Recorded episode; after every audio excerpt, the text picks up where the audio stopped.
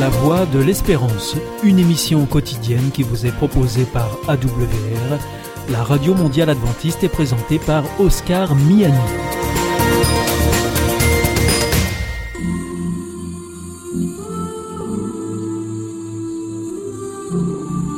L'instant Bible. La Bible à la portée de tous.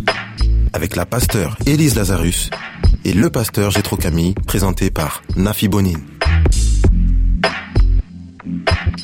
Bonjour à tous. Merci de nous rejoindre dans l'instant Bible et de venir réfléchir avec nous. Aujourd'hui, nous allons aborder le thème de l'espérance dans le Nouveau Testament avec le pasteur Élise Lazarus. J'espère que tu vas bien, Élise. Mais on, écoute, on essaie d'avoir la forme. En tout cas, ça fait drôlement plaisir d'être là avec vous tous. D'accord. Et pour une autre réflexion avec le pasteur Gétro Camille. Comment vas-tu, Gétro? Bien, les conventions sociales m'obligent à répondre que je vais très bien, donc je vais très bien. Bonjour Nafi, bonjour tout le monde. Merci quand même d'avoir répondu par la positive.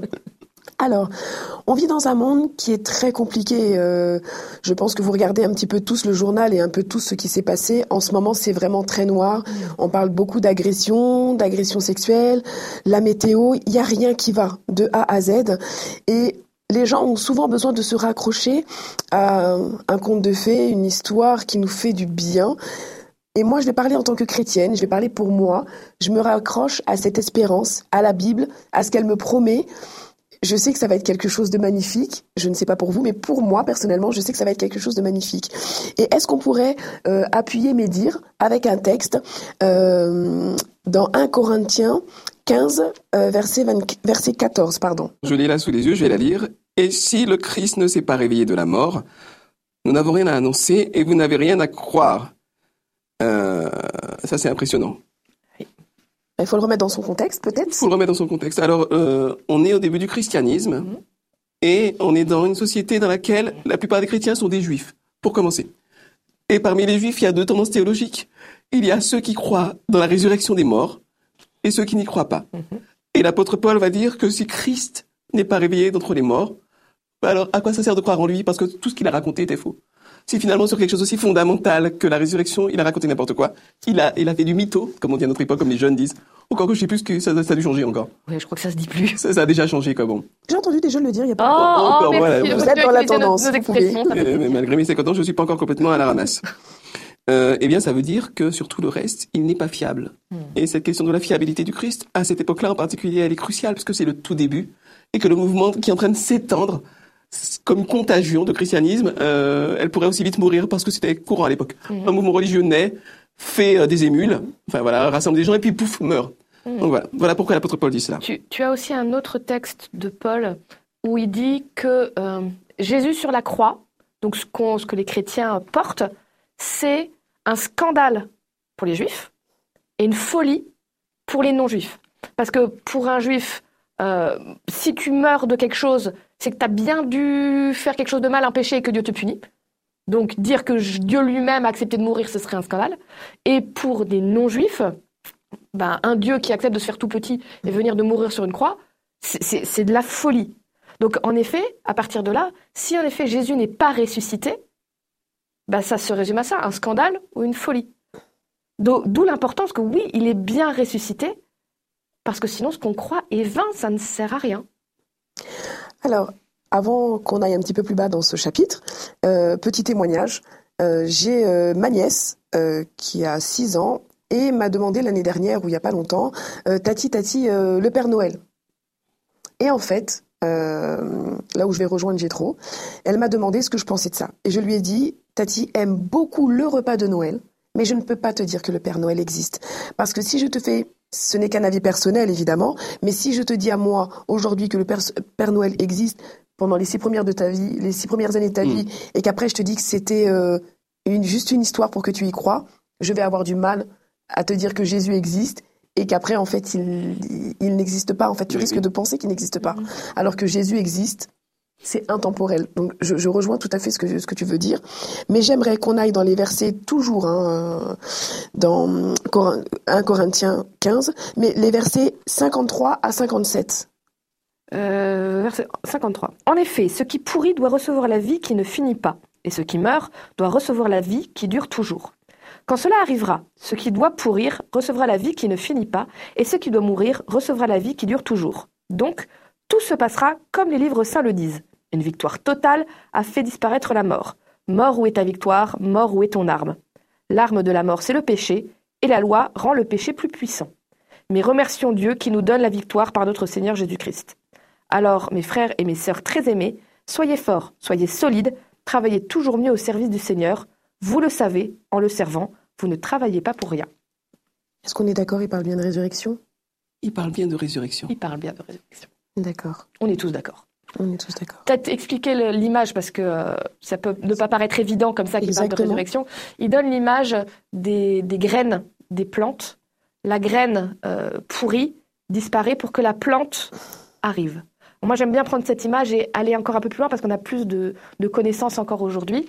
Euh, c'est pas tant que la plante, euh, pou- le- c'est pas tant que la plante pourrit et disparaît, c'est qu'il y a dans la graine tout le matériel génétique euh, qui permet de grandir. Et en fait, Et la- voilà. Et alors, je, je simplifie et je caricature. La, la petite plante va se nourrir de ce qu'il y a autour de la graine pour pouvoir grandir. Et en fait, avec la foi, c'est pas tant qu'on pourrisse ou qu'on disparaisse, c'est que Dieu a déjà mis en nous tout ce qui est bon, tout ce qui est beau, tout ce qui est pur, et nous propose de faire, de nous nourrir de ça, de ce qu'il y avait déjà en nous, qu'il a mis à la création, pour pouvoir grandir. Par contre, ben, pour l'instant, on n'est pas capable. Tout comme la graine, si tu la mets dans un endroit sec où il n'y a pas de terre, il y a beau y avoir tout le potentiel, ça reste une graine. Tu la mets dans une terre propice avec de l'eau et du soleil, et le processus se met en route. C'est très caricatural hein, ce que je dis, c'est vraiment une image. Mais il y a ce moment où Dieu dit, pour l'instant tu es une graine, le jour où je reviens, où la résurrection a lieu, où ceux qui n'étaient pas morts auront aussi cette transformation, il y a quelque chose qui se passe en toi qui fait que tu ne resteras plus graine, tu deviendras cette plante. Et je prends l'exemple pour moi, j'ai une mauvaise santé. J'ai une maladie génétique et j'ai une mauvaise santé. Je ne peux pas guérir, je garderai ça toute ma vie. Les médecins ne peuvent pas me soigner. Mais je sais que quand Jésus va revenir, même si je suis morte avant, quand je reviendrai, cette maladie-là, je vais lui faire bye bye et vous allez me voir courir, grimper aux arbres, grimper en haut des montagnes et faire tout ce que j'ai pas pu faire parce que mon corps voulait pas. Et ça va me faire un bien fou.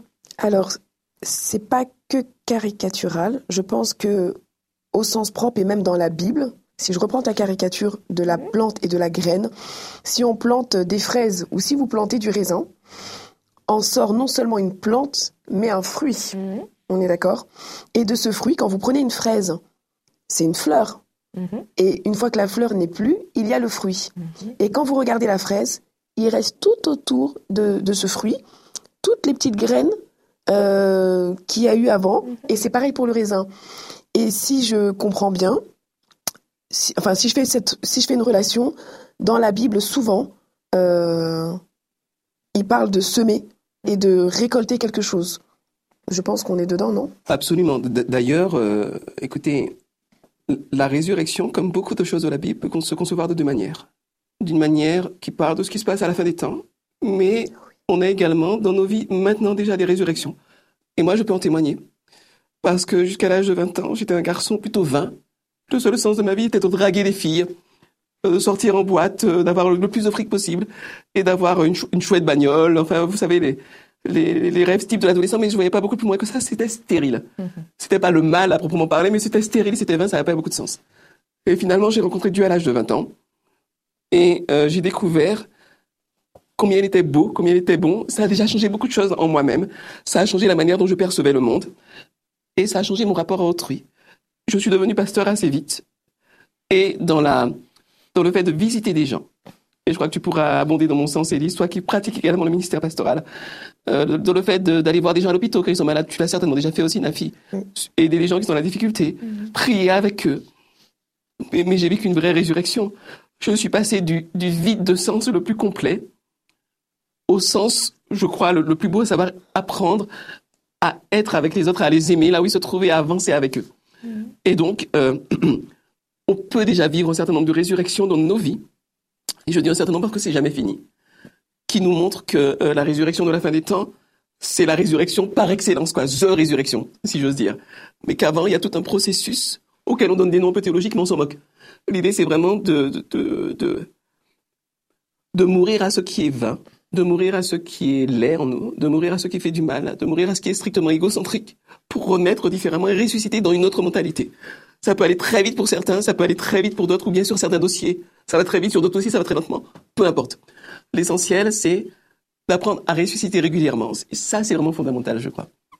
Mais alors, du coup, euh, j'ai trop. J'aimerais, si possible, que tu me lises Jean 14, versets 1 à 3, parce que Jésus, il fait une promesse. Moi, j'aime bien les promesses. Ah, oui, oui, je la connais, cette promesse-là. Elle est problématique. Hein. Je crois que c'est Élise qui va répondre à la question suivante. Dès que c'est compliqué, moi, je donne à Élise. Jésus dit à ses disciples, ne soyez pas inquiets, croyez en Dieu, croyez-en aussi en moi. Dans la maison de mon Père, il y a beaucoup d'endroits pour habiter, c'est pourquoi je vous ai dit, je vais vous préparer une place. Et quand je serai allé vous préparer une place, je reviendrai et je vous prendrai avec moi. De cette façon, vous serez aussi là où je suis. Alors, Élise, du coup, je suis ah, désolée. Hein. Bah. je m'en excuse, mais je, vais te poser la question. D'accord, mais je vais, je vais être un petit peu moins dure avec toi. En fait, pour moi, je suis dans l'évangile depuis 20 ans. Mhm. Et quand je suis arrivée dans l'évangile, depuis 20 ans, on me dit que Jésus euh, va revenir. Euh, il y a plein de gens que j'ai vus, ils ont attendu Jésus.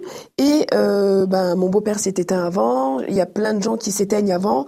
Et est-ce qu'on attend en vain ou est-ce que l'attente, c'est le temps de notre vie le temps d'une vie mm. par rapport à cette promesse Alors j'ai plein d'idées qui viennent, il faut que j'arrive à faire le tri entre tout parce que tu parles de plein de sujets que je trouve passionnants. Même si j'ai trop dit patate chaude, il me les passe. Et moi je trouve ça passionnant. Première chose, dans le, parce qu'on va regarder le texte que j'ai oui. lu, c'est intéressant, il parle toujours au futur. Oui. Je, je m'en vais, je vais vous préparer une place, puis je reviendrai pour que là où je suis, vous y soyez aussi, pas là où je serai. Alors on peut dire c'est parce que c'est plus joli en français, ce qui est vrai, c'est plus joli. Je pense qu'il y a plus que ça. Et, j'ai trop en a parlé un peu tout à l'heure. Oui, on attend la résurrection pour un jour, mais les effets commencent déjà maintenant. Je suis persuadée que là où Jésus est maintenant, quelque part j'y suis aussi parce que un bout de mon cœur est toujours avec le cœur de Jésus. Et je sais que le cœur de Jésus est toujours aussi avec mon cœur. Donc, ma vie est déjà différente par rapport à avant. J'ai déjà vécu des petites résurrections, même si j'attends encore la grande. Et puis parce que tu parlais ben, de ton beau-père, tu as dit on a tous perdu des gens. Là, je vais avoir un argument très euh, rationnel qui nous demande aussi une certaine compréhension de la mort. On en a déjà parlé pour ceux qui ont déjà suivi nos vidéos, sinon allez voir ce qui se dit avant, parce que ce sujet de la mort, il est vraiment important. Il est intéressant. On, parle du, on part du principe, au niveau de la Bible, que la mort, c'est un sommeil, on ne se rend pas compte de ce qui se passe. Donc, imaginons si là, maintenant, tout de suite, je n'espère pas, j'ai une crise cardiaque. Attends la fin de l'émission, s'il te plaît. Oui, ça fera moins de paperasse. Euh, je ferme les yeux et pour moi, c'est un claquement de doigts que j'entends même pas et je rouvre les yeux et c'est le moment où Jésus revient. Je n'ai rien vu du temps qui s'est passé. Je crois que Dieu est un Dieu d'équité, c'est-à-dire un Dieu qui prend soin de tout le monde. Dans le temps de l'univers, à part au tout début où ils avaient des vies très longues, depuis 2000 euh, ans, on va dire, ou même 3000 ans, on a plus ou moins le même temps de vie. Alors on a quand même récupéré quelques années, nous, depuis quelques temps, mais entre 2000 ans et une différence entre 30 et 70, c'est pas la même échelle. Imagine s'il y a des gens qui vraiment avaient dû attendre 2000 ans. Je n'ai pas attendu 2000 ans le retour de Jésus. Pour l'instant, j'ai attendu 34 ans. Et encore, les premières années de ma vie, je ne me rendais pas compte. Au maximum, je vais attendre, allez, si je suis très généreuse avec moi-même, 95 ans, le retour de Jésus. C'est un maximum. Et après, bah, je ne me suis pas rendu compte du temps qui est passé. Donc il y a une certaine forme d'équité de se dire, tu peux avoir vécu il y a 2000 ans ou maintenant, au final, ton attente, elle diffère pas tant que ça.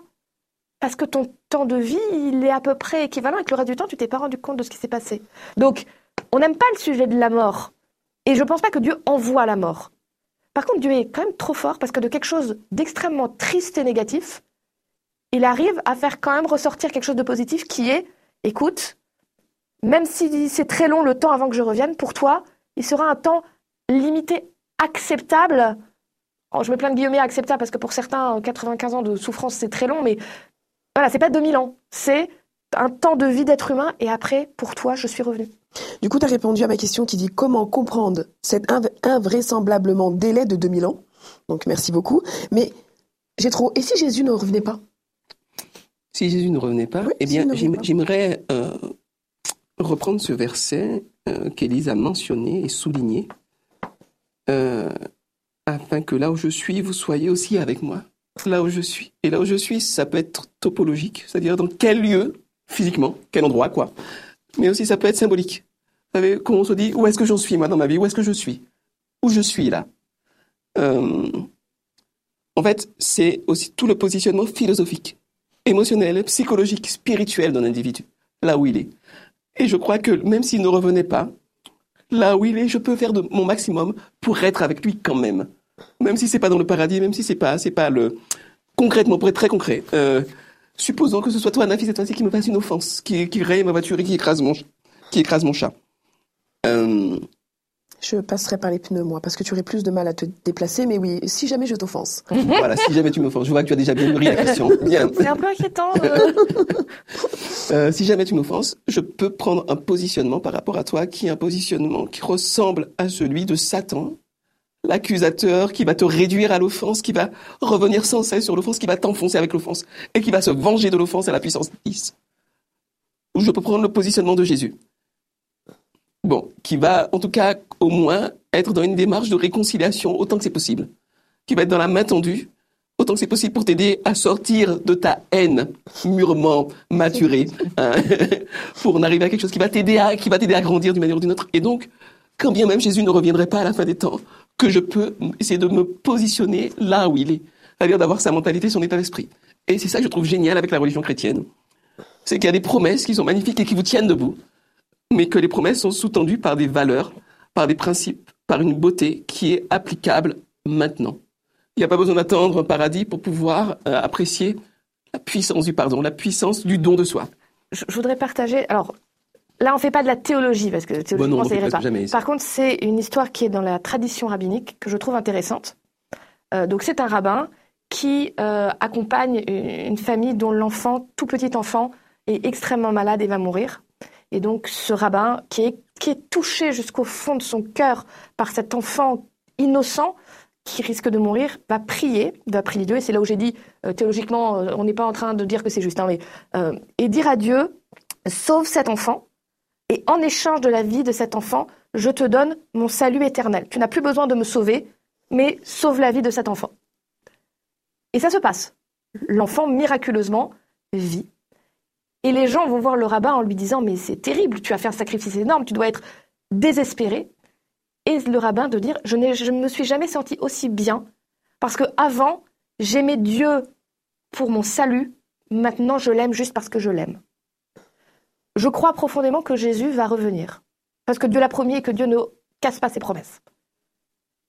Mais déjà aujourd'hui et maintenant, ce que je vis avec Dieu serait suffisant pour que je reste avec lui et que je veuille continuer à vivre ça, même s'il n'y avait pas la carotte de la vie éternelle. Parce que à chaque instant, cette relation que j'ai avec lui, le bien que ça me fait, la personne meilleure que je crois être devenue grâce à lui, est suffisant en soi pour déjà me rendre heureuse.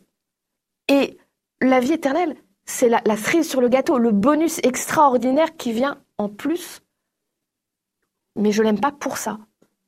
Je l'aime parce que être avec lui, incroyable. C'est beau, il est beau, il est beau.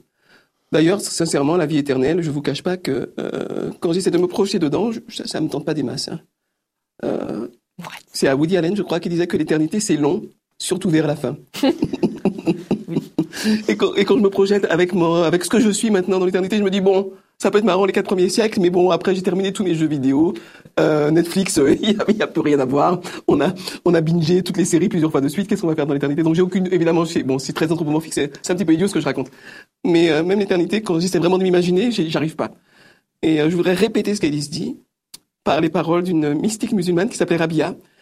Elle disait Dieu, si je t'aime par convoitise du paradis, alors prive-moi du paradis. Si je t'aime par crainte de l'enfer, alors jette-moi en enfer. Mais si je t'aime pour toi-même, alors ne me prive pas de ta beauté éternelle. J'aime beaucoup. Et donc, euh, je crois que quand on vit une religion comme celle-là, les notions de punition, de récompense, va- c'est l'enfance, c'est la petite enfance. Je dis pas que c'est inutile, parce que parfois, on se comporte comme des petits enfants en termes de maturité spirituelle, en termes de maturité relationnelle, émotionnelle. Parfois, on est comme des petits enfants et parfois, on a besoin d'être repris comme des petits enfants. Mais c'est vraiment pas l'idéal et la visée de Dieu. Dieu, il veut vraiment nous placer au-dessus de tout ça et la mort et la résurrection du Christ montrent que justement, on peut s'élever au-dessus de tout ce qui est, comme le dit l'apôtre Paul dans Corinthiens 15, eh ben, la chair qui pourrit, quoi. entre, entre, entre guillemets. Alors, je suis d'accord avec vous deux. Et en fait, euh, je ne vais pas répéter l'histoire que tu as racontée la dernière fois avec ton épouse. Je vais inviter euh, toutes les personnes à regarder et à écouter toutes les émissions qui remontent jusqu'à ton témoignage pour euh, ton épouse parce que ça résume vraiment euh, ce que vous avez dit sur l'amour et est-ce que j'aime Dieu pour ce qu'il me donne ou ce qu'il ne me donne pas, mhm.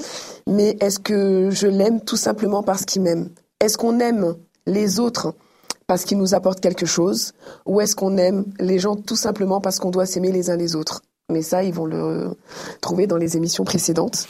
C'est impressionnant ce que tu dis là parce que euh, ça montre à quel point est-ce que le christianisme a pu être perverti. Hmm. Et toutes les religions peuvent être perverties et s'être transformées en petits marchandages, en petites transactions. Je te donne mon adoration, tu me donnes de l'argent. Je te donne un sacrifice, tu me donnes des enfants, etc. On est vraiment dans le petit troc médiocre. Hmm. Et euh, ça n'est pas parce qu'on a une religion qu'on est forcément quelqu'un de spirituel, mais parfois, au travers de la religion, qu'on est encore sincère, on peut apprendre à aimer tout court et être bon tout court. C'est ça, c'est exactement ça. Et j'aimerais qu'on prenne un dernier petit texte compliqué, s'il vous plaît, dans Jean 6, versets 53 à 58. Et la personne qui lit, si elle pouvait expliquer le texte pour les personnes qui ne sont pas habituées à la pensée et à l'imagerie sémite. C'est pas quelque chose de très facile. Jésus leur dit, 53 à 58 53 à 58, D'accord, Jésus leur dit, oui, je vous le dis, c'est la vérité, si vous ne mangez pas le corps du Fils de l'homme, et si vous ne buvez pas son sang, vous n'aurez pas la vie en vous. Si quelqu'un mange mon corps et boit mon sang, il vit avec Dieu pour toujours, et moi, le dernier jour, je le relèverai de la mort. Mon corps est une vraie nourriture et mon sang est une vraie boisson. Si quelqu'un mange mon corps et boit mon sang, il vit en moi et moi je vis en lui. Le Père qui m'a envoyé est vivant et moi je vis par le Père. De la même façon, celui qui me mange vivra par moi. Voici le pain qui est descendu du ciel. Il n'est pas comme le pain que vos ancêtres ont mangé. Eux, ils sont morts, mais si quelqu'un mange ce pain, il vivra pour toujours. Alors oui, effectivement, si on prend ce texte littéralement, on est un petit peu embêté. Hein oui. D'ailleurs, ce texte a beaucoup embêté les premiers chrétiens, euh, puisque on a des, faits historiques hein, qui nous le montrent. Euh, il y avait beaucoup de rumeurs qui circulaient sur les chrétiens, et entre autres, on disait à cause de choses comme ça qu'ils prenaient des enfants, qu'ils étaient cannibales, qu'ils les mettaient dans de la farine, qu'ils tapaient dessus, qu'ils les mangeaient. Euh, mais bah, quand on lit, si quelqu'un, pas chrétien, à l'époque, juste vaguement entend un texte comme ça, que, que c'est lu à haute voix, il fait ces gens sont bizarres. Ces gens, je n'ai pas confiance.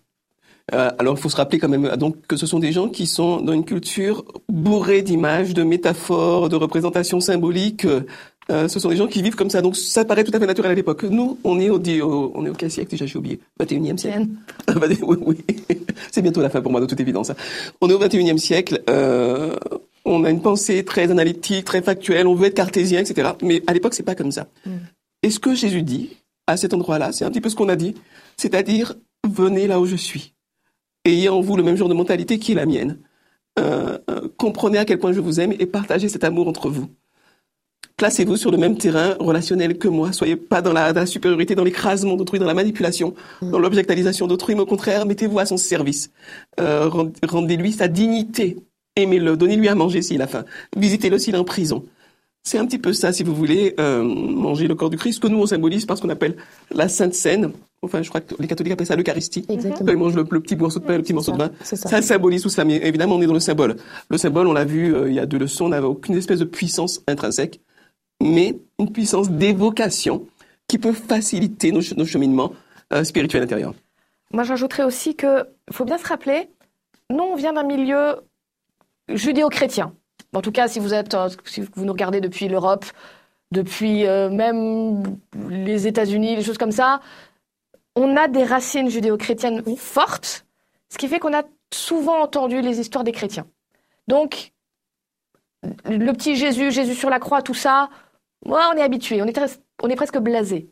Mais en réalité, euh, une histoire comme celle de Jésus, c'est inédit à l'époque de ces textes-là, parce que la vision qu'on avait de la religion, c'est les divinités sont très au-dessus de nous. par principe, elles sont fâchées avec nous. Elles pourraient bien nous faire griller les fesses juste parce qu'elles s'ennuient. Et donc, il faut qu'on les apaise systématiquement. Donc, on fait plein de choses, des sacrifices, des prières, des rituels, pour essayer de faire en sorte qu'elles ne soient pas trop fâchées avec nous l'idée que Jésus essaie de faire passer, de dire je vais donner ma vie pour vous, ça passe pas.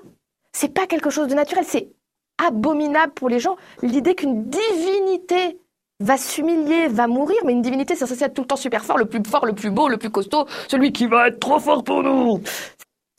Eh bien, je vous remercie. Et si je devais conclure, vous m'arrêtez si je me trompe, c'est pas j'aime Dieu pour qui me donne l'éternité, mais je souhaite avoir l'éternité parce que j'aime Dieu tout simplement et que je rêverais de passer ma vie avec quelqu'un que j'aime. Voilà, c'est comme ça que je le résumerai. en tout cas, merci. Merci d'être venu sur ce plateau pour pouvoir euh, éclairer un petit peu euh, ma lumière.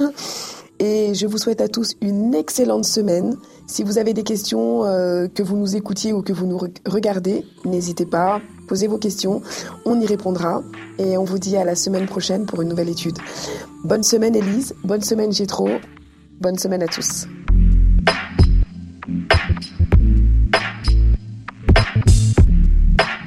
C'était l'instant Bible avec la pasteur Élise Lazarus et le pasteur Gétro Camille, présenté par Nafi Boni. Notre émission est maintenant terminée. C'était la Radio Mondiale Adventiste, la voix de l'espérance. Je vous souhaite à présent une très bonne continuation. Que Dieu vous bénisse. À demain.